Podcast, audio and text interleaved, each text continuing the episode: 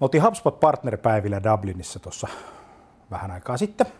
Mä olin puhumassa, mulla oli kaksi kiinootteja, mä olin puhumassa yli sadalle mainostoimistolle maailmassa videoista ja, ja tota, sosiaalisen median käytöstä. Tätä hommaa nimittäin käytetään kansainvälisesti esimerkkinä ja tosi moni on kiinnostunut siitä, että mitä Suomessa tapahtuu. Se on mielenkiintoinen niin kuin juttu.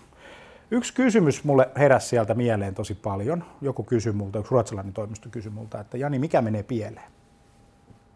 Mä rupesin oikeastaan miettiä, nanosekunnista mun tuli oikeastaan vastauksista, en mä tiedä. Ää, ja sunkaan ei pitäisi olla kiinnostunut niistä, mikä menee pieleen. Se ei ole nimittäin kauhean merkityksellistä. Kun se kolikon toinen puoli on paljon merkityksellisempää, eikö niin? Se, että sä alat keskittää vahvuuksiin. Kaikki mitä sä teet, niin sä keskität vahvuuksiin. Eikö niin? Unohan ne heikkoudet, eikö niin? Jos et sä ollut hyvä koulussa, niin mitä sitten? Unoha se, eikö niin?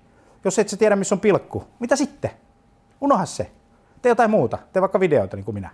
Eikö niin? Tai, tai näin päin pois. Jos sun asiakkaat ei osta, niin unoha sekin. Keskitys niihin asioihin, missä sä oot niin kuin vahvoilla. Eikö niin? Tämä markkinatilanne on nimittäin semmoinen, eikö niin? Että tota, kysyntä pysyy flättinä. Samanaikaisesti kilpailu räjähtää. Millä sä erotut? Et sillä, että sä yrität tehdä niistä heikkouksista kääntää vahvuuksia, vaan sillä, että sä vahvistat siitä, missä sä oot todella hyvä, missä sun yritys on tosi hyvä, missä sä itse oot erittäin hyvä. Jos et sä osaa laulaa, niin älä laula, unoha se. Tee jotain muuta. Jos sä oot hyvä sporttaa, niin juokse. Tee sitä hommaa. Meillä on kaikilla joku vahvuus, joka päälle me voidaan rakentaa. Tässä kilpailutilanteessa mikään nimittäin ei tule menee läpi, missä sä oot niinku keskiarvo. Seitsemän puolikkaalle ei tee yhtään mitään. Ei yhtään mitään. Sä voit olla tyytyväinen, voit tienaa elan tuossa näin päin pois, mutta jos sulla on tavoite päästä huipulle, niin sä et pääse sinne mitenkään muuten, kun on kaksi asiaa. Keskität vahvuuksiin ja teet helvetisti duunia, niin paljon duunia, että tota, ää, alkaa tuloksia tulemaan. Nyt kaikki, mitä sulla on opetettu koulusta, että työ alkaa, alkaa maanantaina ja sitten loppuu perjantaina, se kestää kahdeksasta neljä, niin se on feikki. Se on oikeasti feikki, koska nämä ihmiset, jotka tekee tosi paljon duunia, niin ne menestyy.